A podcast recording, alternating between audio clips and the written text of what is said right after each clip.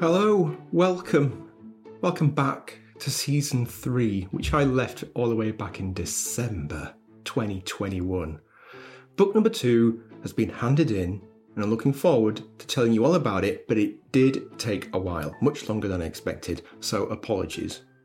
Book number one, A Dark History of Sugar, after a little bit of a hiccup, will be out in the UK, and I think the rest of Europe on the 30th of April North America, 30th of May. Pen and Sword History are the publishers. If you pre order from them, you get 25% off. I'm going to be selling some as well. I haven't quite worked out how that's going to work with postage and packing and things like that. Hopefully, I can sell it under the recommended retail price, but we're just going to have to see about it. Other countries outside of North America and Europe, I'm not too sure about the dates. I had spotted that in Australia it's out on the 30th of April, so going by UK dates, in Japan, I've spotted it's out the 30th of May, which corresponds with the North American dates. My point is, I'm going to have a lot more time to concentrate on the podcast and the blogs and making stuff for you guys. So let's get started with episode 4 of season 3. We only have to wait three months for this. Here goes. We pick the season up with a chat with food historian Kevin Geddes about that culinary and style icon of the last century, Fanny Cradock. We chatted over Zoom all the way back in December 2021. Craziness. Kevin's research focuses upon the history of cookery on television, and he started writing a blog about Fanny Cradock called Keep Calm and Fanny On, which looked at the food, life, and times of the lady herself. This led him on to writing his first book, Keep Calm and Fanny On The Many Careers of Fanny Cradock, published by Fantom in 2019. Ah, and this was a great chat. I know you're going to absolutely love it. It was really hard to whittle it down to 40 minutes, that's for sure. As a consequence, there are quite a few Easter eggs on the website, five in fact. Now, we talk mostly about her TV career, perhaps more in the latter years of her life, but in those Easter eggs, we talk about her upbringing and early careers, her fabulous shows with a gas board, the shows that she filmed at home, her infamous banana candle, and Um, more latterly, the death of her husband Johnnie and her own mental health issues. Now, if you want to support the podcast and blog and get access to those Easter eggs, go to my website, BritishFoodHistory.com, but I'll tell you much more about that at the end. Since we had our chat, Fanny Cradock was voted Best TV Chef in the Times newspaper. Delia must be livid. Kevin's very pleased though. I'll leave a link to the article in the show notes. In fact, as per, I'll leave links to everything discussed in those show notes. It's time for a most enlightening talk about the fabulous and enigmatic Fanny Cradock. Thank you very much, Kevin, for joining me on the podcast. I'm very excited to have a talk to you about, well, not Dame Fanny Cradock, but that's a bit of a oversight, I think, on the Queen's oh, uh, yeah. Oh, gosh, she would have loved that. She absolutely would have loved that, wouldn't she? Yeah, she would have. Well, I think she would have. She kind of aspired to, to all that kind of stuff. Yeah, well, I finished reading your book, Keep Calm and Fanny On. Here it is. I actually bought a real copy, The Many Careers of Fanny Cradock. It's so good. Oh, thank you. When I was getting towards the end, I was worried I was really going to miss Fanny because you get a character over so clearly. At least how as much as it's possible. I mean, we'll get onto that in a moment. She's quite mysterious. Um, but for those who haven't heard of her, because there's quite a few listeners from the US and Canada and South America, you know, places other than the UK, and a few youngsters, of course. Um, so if someone's not heard of her, um, how could you um, describe her or sum her up? That's Oh, a she- tricky question to start know, off with. I do yeah. apologise. You're starting with the most difficult question of all. How, how do you describe Fanny Cradock? And it's really interesting because, you know, when I started to put the book together, I was like, how am I going to even describe who she is, you know, to publisher in a proposal? Like, how, how can you kind of neatly encapsulate who she was? But, you know, I guess in very basic terms, she was a, a phenomenon. She was a, a fabulous creation, all of her own making. But she's best well known, I guess, as being a TV cook in Britain. And she cooked solidly on TV screens um, in Britain between 1955 and 1975, uh, pretty non-stop series after series after series and at that time you know the channels were were few and far between Mhm. um, and you know there weren't really that many other tv cooks cooking at the same time as her. So she was, you know, big news and she was a, a celebrity. She made herself uh, famous. So uh, I guess in today's terms, she's somebody like Nigella Lawson, she's uh, Jamie Oliver. Uh, they've been cooking on TV for 20 years and have got all sorts of other careers as well. And, and I think she's that yeah. sort of person. I only thought of her as a, as, as a, a Nigella Lawson kind of figure because although the approach to food is very different, Nigella's is all about doing dinner parties and how to make it look good, but for the least effort, and really for the least effort. Fanny was kind of more ostentatious, but it was cooking as lifestyle yeah, I, th- I, think she was probably the first person in Britain anyway who kind of tuned into that concept that people not only wanted to learn how to cook better, but they wanted to use food to impress people, whether it was their, their own family or Fanny always talked about the, the neighbours that you never really liked very much who were coming round or, you know, people for dinner parties. And she used that kind of notion of impressing people and cooking above your station, if you like, using ingredients that other people perhaps hadn't heard of or unusual garnishes and presentations. So the same kind of thing, really. Um, I guess you know quite often if you watch Nigella or Jamie, they'll throw in an ingredient that's kind of new, and then in a year or so, the supermarkets are full of it. Fanny was very much doing that in the fifties. I suppose the one thing, if you've not heard of her, and uh, maybe you go on Google and search some images, what's very striking about her is appearance especially yeah. as she got older. Yeah, and those those are the images that I guess stick around. You know, um, mm-hmm. when she when she first started cooking on TV in 1955, you know, those performances are not recorded and preserved and available as as much. Um, some of them are still around, but they're they're not available as much. So if you do Google her, you will get some of the the shows from the 70s where you know, she was in her 60s and she'd been cooking on TV for a long time. She was pretty fed up with it, to be honest, and quite short-tempered.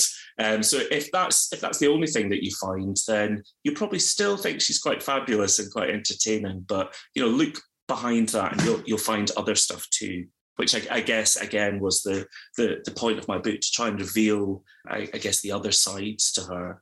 Um, so, so yeah, the, the, the, older Fanny Cradock is, is there, um, but the younger Fanny Cradock was um, just as fabulous. So why why Fanny Cradock? Why did she um, stand out amongst everybody else that you were maybe watching on TV? Because you were like me, a kid of the TV generation, and I grew up on TV cookery shows as well. I grew up in the 70s, um, and I can't say that I remember particularly Fanny Cradock's cooking programs, but I, I do vaguely remember seeing her on game shows and chat mm-hmm. shows and, and that kind of thing. Um, if you do happen to see some of those clips, and those clips are around too, um, of her on Parkinson or Wogan or you know anything like that, she kind of lights up the screen, and you, you get a sense of uh, what she would have been like if you tuned in to watch her cooking programs.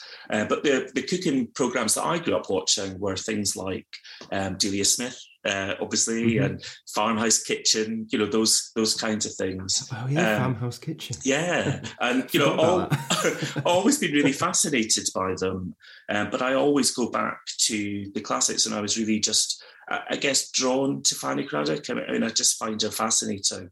But it was probably when she died in in '93 that that I became mm. really fascinated with her because I'd always known about her vaguely and you know knew that she was someone quite big you know quite a big celebrity. But when she died um, there was a bit of a campaign to kind of knock her down a bit and you know it was popular to you know say kind of nasty things about her mm-hmm. and a lot of the myths and uh, things that we believe about her now that you know she couldn't cook that she was a fake that she was this she was mm-hmm. that she was the next thing kind of started around then and it just didn't make sense to me i suppose I, I thought how can she be all these things i guess that are negative that people are saying and also um, someone who cooked on tv for so long and you know had a, a fabulous career like there must be something about her so um, i just was really keen to to find out more about her, I suppose. The best bit of writing a book, unfortunately, is not writing the book. the proposal, that's, that's the best part. But the proposal's really good because you find out loads of stuff you thought you knew. Um, so it must have been great kind of un, kind of turning over stones and finding all these wonderful things about her life. Some of the stuff you still don't know whether they're even true or not. Yeah, you know, and she um, she was very deliberate about that. You know, she she kind of manufactured most things about her life, and even even she couldn't keep up really sometimes with what she'd said or the version of what she'd said.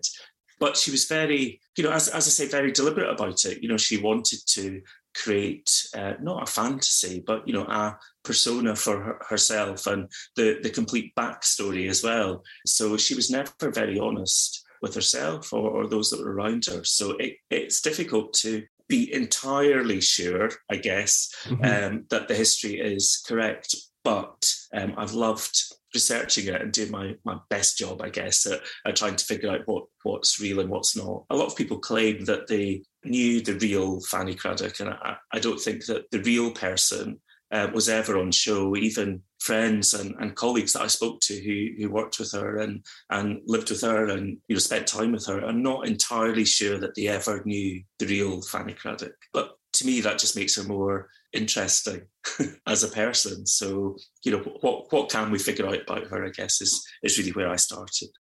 Um, her way into food, though, seems to be through her journalism. At least that's how it seems. She, but essentially, well, she adopted several personas as a journalist. Just after the war, she was living in, in Kensington in, in London. Uh, I think properties were were quite cheap in South Kensington, so they'd kind of been bombed out a little bit. And she was trying to figure out, I guess, how to fit in. And she she found herself uh, as part of a, a women's organisation and they were campaigning for better food and better access to food. And she somehow got herself involved in this. Uh, it's ne- never really very clear how, and eventually became the kind of spokesperson for for this activist group. I reckon it was simply because she had the loudest voice and could be heard in, in halls and uh, whatever. But also she she attracted a fair bit of press attention for it. Um, again through her connections and, and led a, a, little bit to her thinking, well, instead of being the subject of the stories, perhaps I could write some of those stories myself.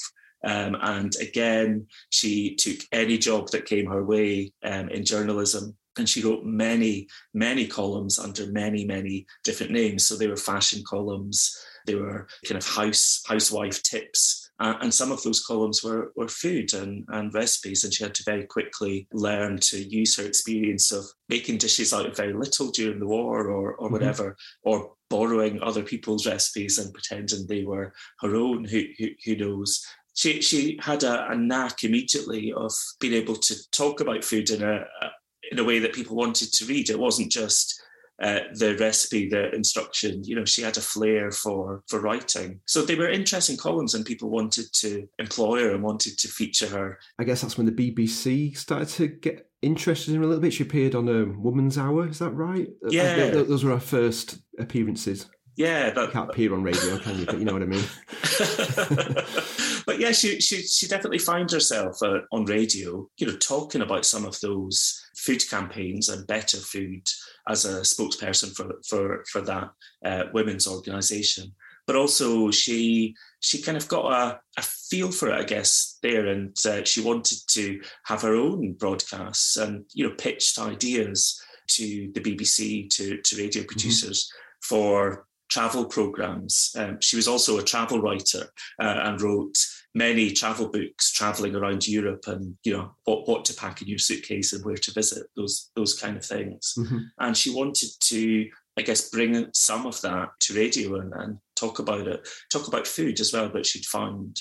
So she she pitched some ideas to the BBC and they gave her quite reluctantly. I have to say they, they weren't very keen on her as a person but they knew that she had something about her. And when she recorded a broadcast, something sparkled and, and people wanted to, to listen. So I guess the BBC were not going to ignore that. They they put their own feelings about her to one side and, and gave her a shot. And she she never looked back.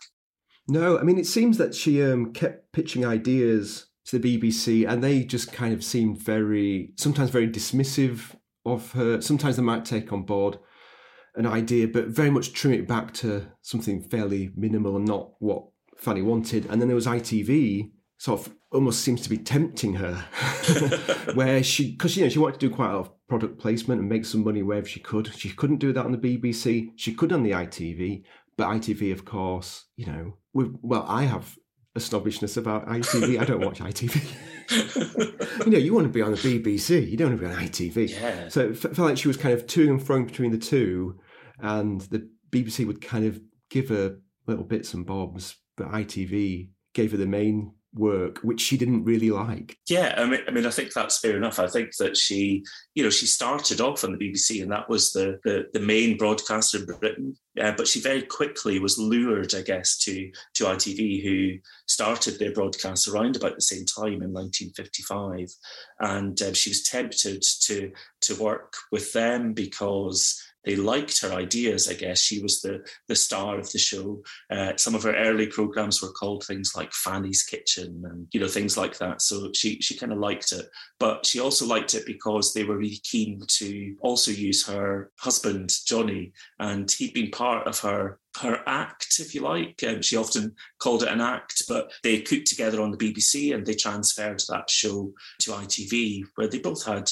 different roles. So Fanny would take on the food and Johnnie would look after the, the wine or, or the entertaining mm-hmm. side of things. And they were really keen to follow up her ideas about using product placement and selling items. I guess, you know, it's a commercial station. So it was an ideal mm-hmm. home for somebody who had ideas to combine food and cooking and a home setting uh, with selling products to housewives mainly. Fanny and Johnnie's act at this time was they were, Bon Viveur. That's the name that they. That's right. Yeah, that's right. It? And uh, it seems that they just got so famous. The papers absolutely loved her, didn't they? Yeah, well, you know, it was quite unusual at the time because um, they were an act and they they put on plays and you know all sorts of things that were connected to to food as well as just demonstrations. But there was quite a bit of you know fun and entertainment between them. You know they portrayed themselves as a, a married couple. And um, they were always dressed impeccably. They were always uh, sipping champagne on, on, stage, and you know, again, giving off that that vibe of uh, successful lifestyle, I suppose. But also just cooking really interesting things, just as an aside, really. Uh, and it was an entertainment. She knew that. She knew that she was entertaining. I guess going going back to her background, her you know, of her mother being a, a, an actress and her father a playwright, she'd kind of grown up always looking for some uh, approval, I guess, from an audience that she maybe didn't get at home, but she knew that theatre was maybe the way to do it. And, you know, audiences loved her. They, they just wanted to, to come and see Johnnie and her do something, cook something, have a, a, a, giggle with them, and you know hear their stories about their fabulous encounters with other celebrities. And you know it's really not so different to Nigella Lawson today. You know we imagine that that's how Nigella lives her life every day, and you mm-hmm. know Fanny wanted you to believe that that's how she lived her life every day, and actually she she she did more more often than not but that's what she wanted you to believe. And i guess part of doing that was through her performances. And i guess this is when um, the bbc really couldn't ignore the fact she was popular and she started to get regular shows. Again i went onto youtube um, to research her a bit and the one that i saw was um, she was cooking fish she was cooking mussels. Oh right. Uh, adventurous cooking. Yes. But um, she seemed to have very much developed her TV persona completely at this point. Yeah, kind of the the, the striking look, the, as you say, the cooking as, as lifestyle, that f- firm talking to the camera, and sometimes almost being told what to do, a kind of matronly way of speaking, but a kind way of speaking, I think. Yeah. And I suppose she really started to to not look at British English cooking and to take a leaf out of the French book. So I guess that's when this snobbishness begins to creep in, I suppose. You know, you're absolutely right. She very deliberately tried to be snobbish about it. She genuinely loved historical cooking. She developed a, a, love for Escoffier and, you know, connected herself to Escoffier. You know, part of the reason was, I guess, that he wasn't very popular uh, when she started to do it. So, you know, bringing someone back, I guess, that, that was there. Part of the reason was that she had some sponsorship with the Escoffier Foundation to do some do some shows, and she was a very loyal contractee. So if somebody paid her to do something, you know, she she gave it her all. Uh, but also because mm-hmm. people liked it, and she she wove a story that you know she herself had French roots and had learned to cook in the kitchens of French uh, restaurants and hotels when she was a child on holiday there. There's no evidence at all that any of that is true, but but she believed it and we believed it. And you know she kind of i don't know helped people to reimagine some of those recipes from the past. So some of those escoffier recipes are really complicated and you know are for high society restaurants. And she wanted to kind of take that idea and show that you could do some of that at home on your own. She always said, on your own, if you don't have any help. But she herself always had help in the kitchen and she always had her mm-hmm. assistant. So it was kind of a, a, a weird thing. But she just wanted to inspire some of that high level cooking and high level interest, I guess, in good ingredients. And uh, she developed her own, I guess, unusual way to present things. You know, that that was the, the Fanny Cradock twist. She was always adding food colouring or unusual garnishes or, or, whatever to that. But at, at the core, um, her recipes always work. Okay, so I was going to ask that about the recipes because you hear people say, no, they just didn't work, and people kind of poo poo it all. Yeah, I, I, hear that all the time, and you know, I guess it was one of the reasons I started um, started out with a, a blog, cooking my way through Fanny Cradock's recipes, you know, there's hundreds and hundreds and hundreds. It's a, an endless journey through her through her cooking. Probably cooked so far near on 400 of her recipes, and I haven't found one yet that hasn't worked.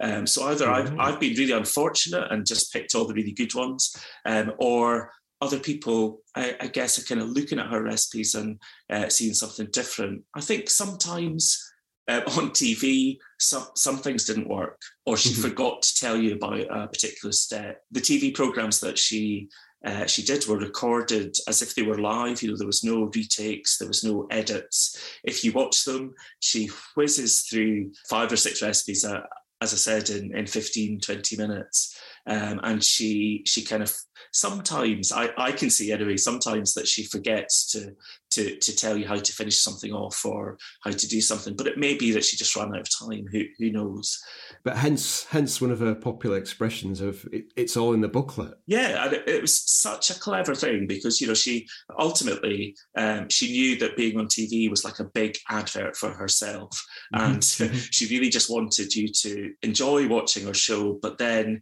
buy all the products that she was promoting and associated with. And one of those products were her cookbooks and, and the booklets that came along with, with every series. And she wrote them all herself, didn't she? And things like that. She really, yeah, you know, yeah. took took pride in it. She just didn't yeah. leave it to the BBC to no. come up with something. No, uh, she she had them written into her contract. She wasn't employed by the BBC, but she had kind of individual contracts for for each TV series, and the the contracts were to present the TV shows, to, to write the books, uh, to design the books, to take the photographs, you know, kind of everything. I guess it's like a, a blogger um, of today. Mm-hmm. Uh, Fanny was doing it on, on, screen, really. She also used it as an opportunity, I guess, to uh, include all the products that she was being paid separately to, to promote in her recipes or, you know, on, on screen. Uh, you'll constantly see her cooking in front of Parkinson Cowan gas cookers.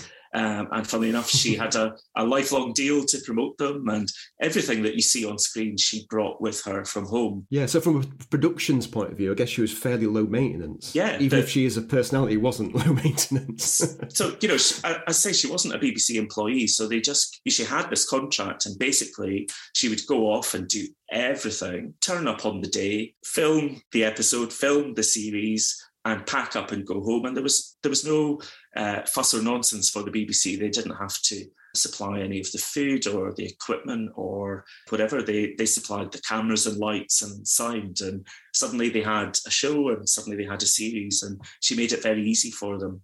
But I mean, she did get a bit of a reputation for being hard to work with It just seemed to me that it's, well, she was hard to work with, but that's probably because she had a very fixed idea of what she wanted to do and that she didn't want to mess about. Uh, I think there's different sides to it. So definitely that's part of it. A big part of it was that she was a woman in the BBC and the BBC was predominantly staffed by, by men who were making the decisions and uh, producers and even the women who were producers weren't, you know, housewives or, you know, kind of homemakers, you know, they were, they were career women, but women weren't really viewed that well. So she she had her own ideas as a woman. So that didn't go down very well at the BBC. But also, exactly, you know, she she didn't want to veer from that persona of Fanny Cradock. So she didn't take direction well. She didn't need it. So you know, she just wanted to turn up and do it. She'd she'd written the thing. She'd you know devised the whole series. Um, she'd done everything. So why would anyone tell her uh, how to do it mm-hmm. better. Mm-hmm. You know, she she kind of knew she was teaching them, if you like. Um, and she does come across sometimes as being quite brusque, as you say, and it is quite difficult. She needed some help on screen. The BBC weren't willing to pay for other people to be part of the, the crew. You know, she just got a block contract. So she had these assistants that she worked with at home and who came on screen and they weren't allowed to speak because if they spoke, the BBC had to suddenly pay them as uh, contributors and presenters. So they look absolutely terrified. Probably they were terrified of her, but I think they were also terrified of accidentally speaking or accidentally doing something that they shouldn't. And, you know, that tension comes across, I guess, quite a lot. But I think that she was genuinely quite a difficult person and you know just delving into the the BBC archives even from day one you know the the notes are that she was you know unpleasant that she was a, an unusual character that she was hard to deal with. I think that part of that comes from I kind of view her as a, a bit of an entrepreneur. She never switched off.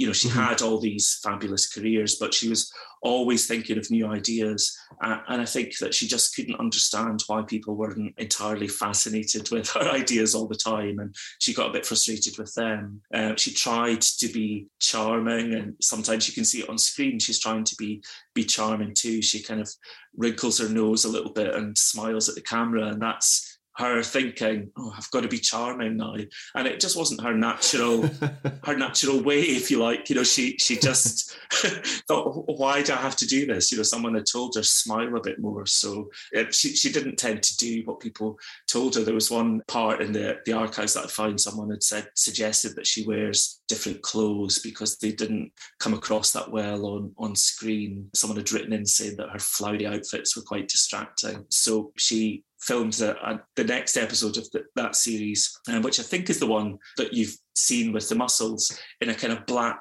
mm-hmm. pinafore ah, outfit. Ah, yeah. And she wore it just deliberately to upset everyone who'd commented on her her, her outfits. and, you know, she was like, you won't tell me what to do. But I, I think she was a difficult character, uh, I guess, just to answer your question. And uh, she, she was only interested in herself. So um, she wasn't really interested in in you or your life or your issues or why you weren't there with that spatula at that particular time that she needed it. You know, it was all about her. So I guess if you got on the wrong side of her, woe betide you she had developed, I guess, in, in the press, this image of being that kind of nasty monster. I, I, think, as I said earlier, particularly after she died, it became very popular for celebs on these kind of talking heads programs to come on and say, "Oh, yeah, she was she was terrible. She was this. She was that," and it kind of developed into a, a bigger thing than it was. But I think it's true that she was difficult to work with. I guess the uh, infamous piece of her TV work that she did was the Christmas special. I watch it probably every every other Christmas. Just just every other Christmas. yeah, something like that. I didn't watch it this year, but I've watched it so many times. It's just quite a thing to behold.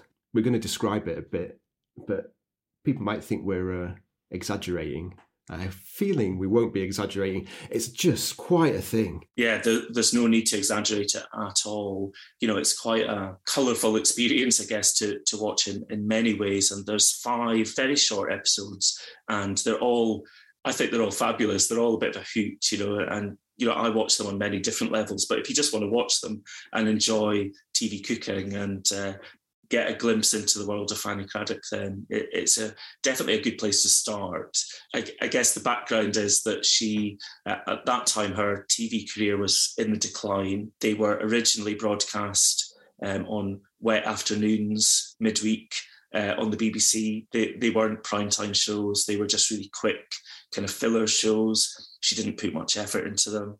Uh, she even says on screen, you know, I've been doing this for 20 years. Um, you all know how to make these cakes. Why, why do I need to show yeah, you again? She seems a bit deflated, doesn't she? She's just like, oh, I'm doing this again. Again, she's she's really aggravated by it. But despite all that, she she produces some fabulous results, and it's really entertaining, mm. really really entertaining. And uh, she obviously didn't know, as no one at that time knew, that all these years later, you know, 40 plus years later, we'd be sitting still watching these programs. But they become a bit of a kind of cult viewing in themselves. But they're they're fabulous, but they don't sum up, I guess, what Fanny Cradock's TV career was like. They're a bit of a snapshot of her 70s career. She was in her 60s at the time and really fed up doing all these recipes again and again and again. My favourite sort of Fannyism throughout those series is that it's money for old rope.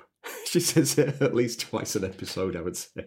Absolutely. And I guess, you know, it's part of her persona, her celebrity. You know, she had these sayings and she had a kind of magical way with words. And if you read any of her stuff as well as watch any of her stuff, um, she just has an intriguing way of talking or, or writing. And you, are like, what is she talking about? It's money for old rope. What, what does she mean? She's not actually using the phrase the way it should be used. No, no, it's complete. No, no, no. and you know, she's just for for me, it, it's what makes her quite intriguing, and it's the same in her writing. You you can be reading it and think that doesn't actually make any sense, but she didn't care. You know, it was entertaining mm-hmm. and it's funny. She was in on the joke. You know, I think sometimes people think that uh, she didn't realize people were laughing at her, but she she knew exactly what she was doing, and she was laughing along too. Yeah, and but I, I mean, again, it's it's another layer of, or another reason for having a persona is you weren't laughing at at Phyllis, that's her real name. You were having a laugh at Fanny Cradock. It's two different people. Yeah, one absolutely. exists and one the other one doesn't exist. Yeah. Can I ask you, have you ever made the mincemeat omelette? Have only once, and I never would make it again. It's just as horrible as it sounds. And the way she makes it, anyway, she says it has to be served wet, uh, so still, mm-hmm. you know, not cooked through. Uh, so it's kind of uh, quite a soggy omelette with mincemeat dusted heavily with icing sugar um, and just served as it is. She based it on an Escoffier recipe for mincemeat omelette, and some of the oh, okay. some of the historic recipes kind of flambe the omelette afterwards and make it quite tasty, I guess. She skipped all that, perhaps for, for health and safety reasons in the in the studio, or perhaps because she ran out of time. We'll, we'll never know. But her version is is quite drab and not, not really one that I would rush to to to have. Mincemeat pancakes look okay though. Yeah, our, our pancakes are brilliant. You know, good good on her. She did a, a 15 minute show just with ideas for using up mincemeat. What's the other one? Oh, she had a thing about um, small mince pies didn't she? she hated them. She didn't approve. She hated them. She she felt it was too much work to to make all these little mince pies, and uh, she said that anyway, men don't like them. Men like big pies, so why not just make a big pie? I guess she just wanted to do something different, so she made big, proper plate-sized ones and sliced them up. You know, they look much more appealing. Has Fanny taught you in any way how to cook? The basic recipes are, are really good, and things like her her Swiss rolls or her cakes, in particular, they're, they're all fabulous recipes and always work.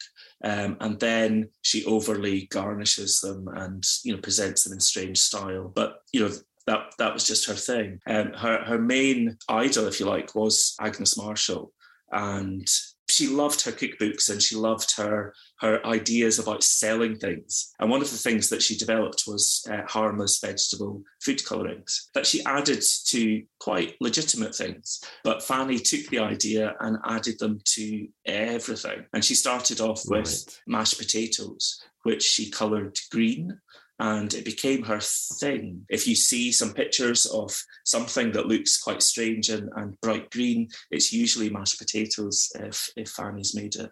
And she had different rules for different colours. So um, savoury things were, were green and sweet things were blue.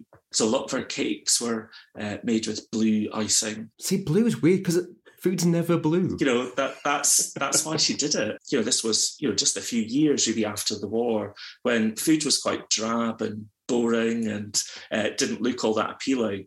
To suddenly inject a bit of colour into it would have been quite shocking. And you know, she she kind of got a name for it, but also when she was cooking in theatres and places like that, she'd want you to see the food. So yeah, if you have some beige beige food on a white plate, isn't really going to work necessarily. Add in some blue food colouring, and everyone can see it. So you know, it's those kind of things. And the same thing happened on TV. So she started off in black and white, and then when colour TV came along, she thought, do you know what? They're going to see my food at home, so let's add in even more food colouring, and it just kind of became her thing.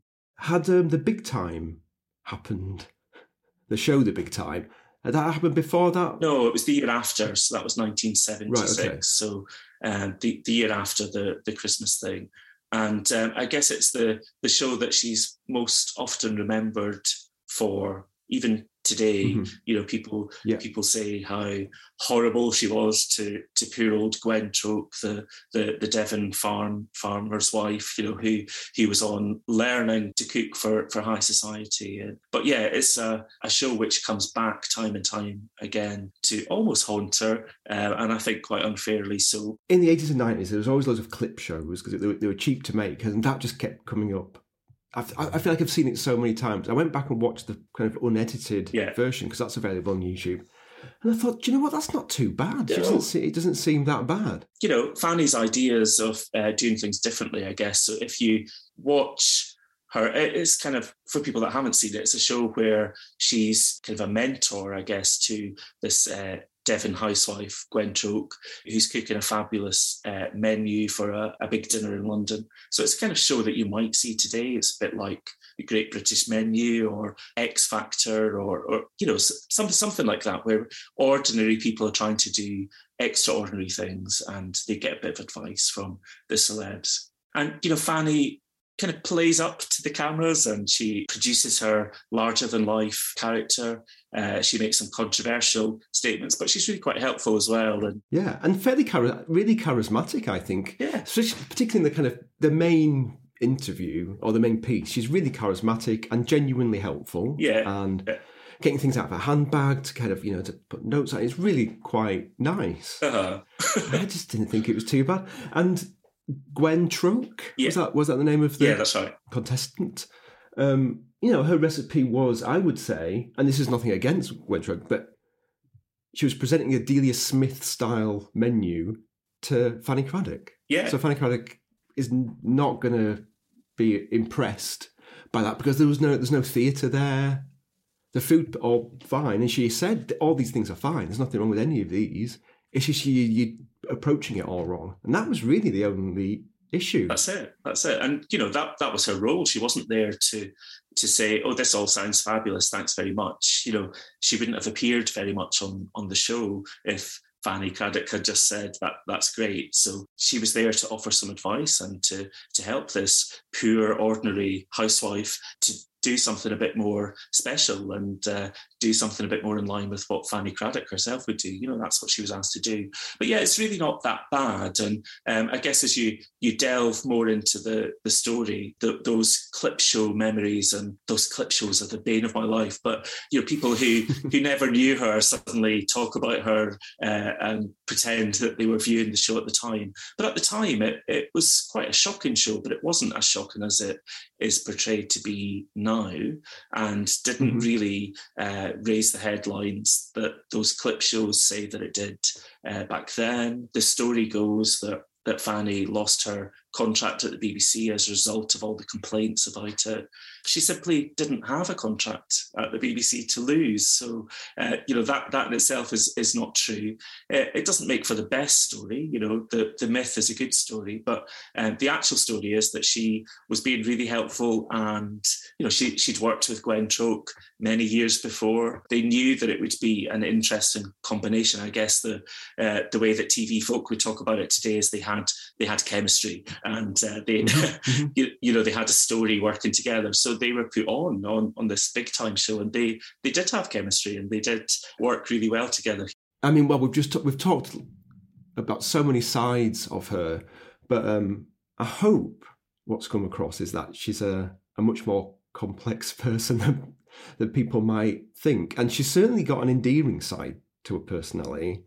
Like I said, when I was reading the book, you know, I didn't want you know, it's a biography, so you know what's going to happen at the end. um, Spoiler. And I just kind of didn't want to get to the end because, you know, everything she did was so entertaining. And sometimes it was jaw dropping or eye rolling, but she did it with such joie de vivre that you're just like, oh, it's fine because it's funny. Yeah, yeah, absolutely. And it's interesting that you felt like that at the end of the book. You know, you were you were kind of wanting it to go on, and you can imagine how I felt doing the research. Exactly the same. You know, everything that I found out about her, I just thought I want to know more about that. I want to speak to her. Um, you know, I want to find out the the actual truth. And you know, we'll we'll we'll never know. But she she certainly had a an interesting and varied life, an interesting and varied career, and you know, her legacy just seems to go on and on. And hopefully, it's not just me that's endlessly fascinated with with her and her life but um, you can learn about her on so many levels and and see a lot of her stuff you know i really hope that the bbc will put more of her old shows older shows from the from the 60s um, up on iplayer who, who knows this year is the the bbc's um, centenary year. They're celebrating 100 years. And uh, Fanny Cradock's already uh, featuring a little bit in some of their celebrations. So maybe they've got some plans. I think from watching her her programs, you can see that it's, it's the kernel of so many different kinds of those kind of magazine entertainment programs. You can see how much they've adopted. Yeah, from her. Absolutely, and and even the ones that she didn't make. So all the ideas that she bombarded the BBC with, um, and the BBC said no, we'd, we'd never do that. You you can see them today as well. You know, she was really, uh, I guess, ahead of her time. Yeah, and if people want to go out there and see some clips of some Fanny shows or Fanny and Johnnie shows, where are the best places to um to find them? So probably YouTube's your friend. You know, it, it, it's the place that you'll find most things. But if you're in the UK, then uh, the BBC iPlayer has all five Christmas episodes and the the cheese and wine party as well to to view there. Um, but I would urge people to to look back a bit more and, and dig out some of those uh, shows from the 50s. So whether that's the the Pathé News one that I spoke about, or uh, mm-hmm. the performance from the Royal Albert Hall, uh, some of the uh, I guess documentaries. The the BFI have a, a, documentary that was made in the 1950s of them at home, and uh, it's quite an interesting one to to go and watch. It's quite controversial. Ah, I didn't know that one was still available. Yeah, I'll so, watch that. Yeah, there's certainly a lot to to look out for. Her chat show appearances are, are mostly on on YouTube as well. She, yeah. she, she has a lot of fun on Wogan, and uh, no, the Wogan one's great. Yeah, probably I encourage anybody to go out and watch. She, she watch the Wogan one. She thought she was back. You know, she thought, "Wow, this is great. An audience wants to see me," and it really comes across. Yeah, and of course, there's your blog. Of course, yeah. The good work you do on social media, especially at Christmas time.